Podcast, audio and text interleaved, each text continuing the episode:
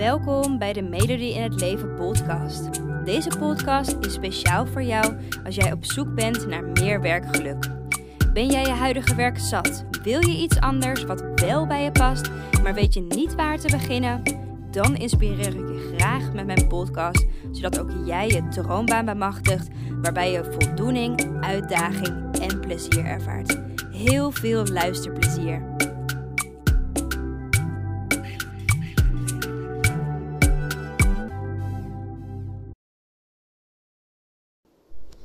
Hallo, leuk dat je weer luistert naar een nieuwe podcast. En een bijzondere podcast vandaag. Ik heb namelijk uh, behoorlijk wat gesprekken afgelopen periode gehad. Ehm, het is namelijk zomervakantie op het moment dat ik deze podcast opneem. Augustus. En uh, verschillende dames gesproken die lekker vakantie hebben maar die nu al helemaal tegen het werk opzien om weer te gaan beginnen. Die motivatie is ver te zoeken en ze hebben geen zin om weer aan de slag te gaan. Daarom deze podcast hoe je weer motivatie kan vinden om weer aan het werk te gaan nadat je een lekkere vakantie hebt gehad. Want ik snap het ook, hè. Dat moment dat gaat aanbreken, dat straks je vakantie voorbij is. Je hebt een heerlijke tijd gehad, genoten van de zon, op het strand, lekker barbecuen, gezelligheid met je geliefde. En het voelt eigenlijk van, hè, kon dat maar voor altijd duren. En helaas, ik trek je meteen uit die bubbel. Helaas is dat gewoon niet zo. En je moet bijna weer aan de slag. En waarschijnlijk, als je hierin herkent en als je heel eerlijk bent naar jezelf, is ook jouw motivatie ver te zoeken. En moet je eraan gaan geloven om weer te gaan beginnen. Nou, met deze tips heb je die motivatie hopelijk zo weer gevonden. Ook na een heerlijke vakantie. En de eerste tip is: laat het los. weet je, er zijn dagen dat het leven gewoon heerlijk is en dat je geen verplichtingen hebt, zoals lekker op vakantie. Maar er zijn ook dagen dat je weer terug in het gereel moet en de routine aangaat, zoals een eerste werkdag na die vakantie. En hoe leuk je misschien je werk ook vindt, de eerste werkdag is altijd inkomen. dat komt onder andere door de vrijheid die je ervaren hebt en vooral dat er niets ja, moet. En op je werk, of dat nou is dat je ondernemer bent of dat je in loondienst werkt, dat maakt niet eens uit. Maar op je werk zijn er gewoon altijd dingen die gedaan moeten worden en waarbij je dus even weer back to reality gezogen wordt, als het ware. En weet je, dat is nu eenmaal zo. Ik zou zeggen, laat dat gewoon lekker los en laat die dag gewoon op je afkomen. Een tweede tip is: maak een to-do-lijst met maar drie dingen. Dus bedenk welke drie dingen je gedaan moet hebben op die eerste werk werkdag. En zo verlaag je eigenlijk de druk voor jezelf. Want wat ik net ook al zei, het is normaal en het is helemaal oké om gewoon nog niet helemaal productief te zijn op zo'n eerste werkdag. Ehm, en door zo'n korte to-do-lijst te maken en te zorgen dat je die drie dingen af hebt aan het eind van de dag, heb je gewoon focus gehouden op die punten en heb je uiteindelijk toch gedaan wat het belangrijkste is. En weet je, de rest komt op een ander moment wel als je tijd over hebt. Weet je, het is echt helemaal oké als je op je eerste dag gewoon weer even moet inkomen. Tip 3 is beloon jezelf. op vakantie heb je altijd veel dingen die je doet voor jezelf. je gaat lekker ontbijten, je gaat een leuk stadje bezoeken, ehm, je gaat lekker aan het zwembad liggen. En tijdens een werkdag, of tijdens zo'n eerste werkdag, of als je weer gaat beginnen, voelt het alsof die leuke dingen ja, opeens voorbij zijn. En daarom is het een, een goede tip om jezelf te belonen na de werkdag met iets wat jij zelf wil. Dat kan zijn een lekker diner, een boekje in de zon, een lekker ijsje met je beste vriendin. Uh, het maakt niet zozeer uit wat het is, maar het is belangrijk dat je jezelf die vrijheid en die leuke dingen uh, nog steeds blijft gunnen, ondanks dat je weer in ja, je werkroutine terecht gaat komen. Dus dat was tip 3.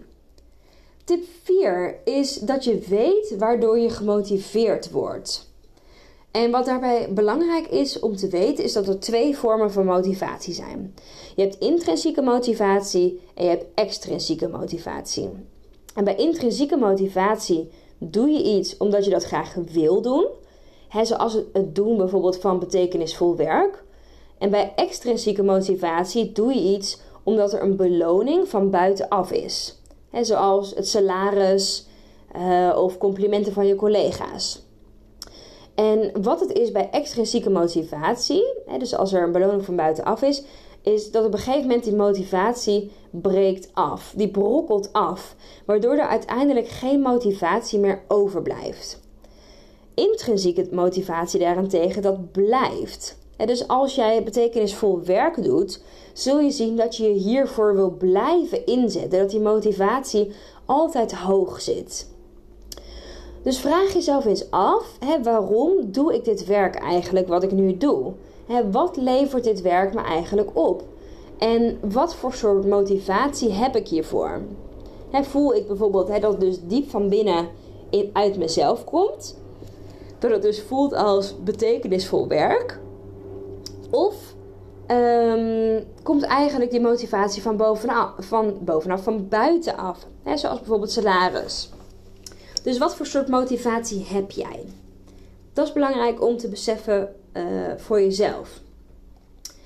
Tip 5 is: ga vervolgens eens kijken um, wat het je oplevert. En dus als je weet wat je motiveert, uh, bedenk dan wat jouw werk je oplevert. En dat gaat natuurlijk verder dan dat het je alleen geld oplevert.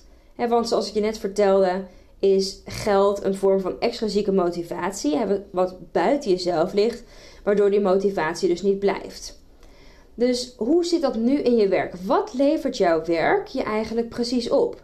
Misschien is dat voldoening of betekenis of plezier of uitdaging, energie, rust. Wat levert het je op? En als je weet wat je werk je oplevert, weet je ook waarvoor je het doet.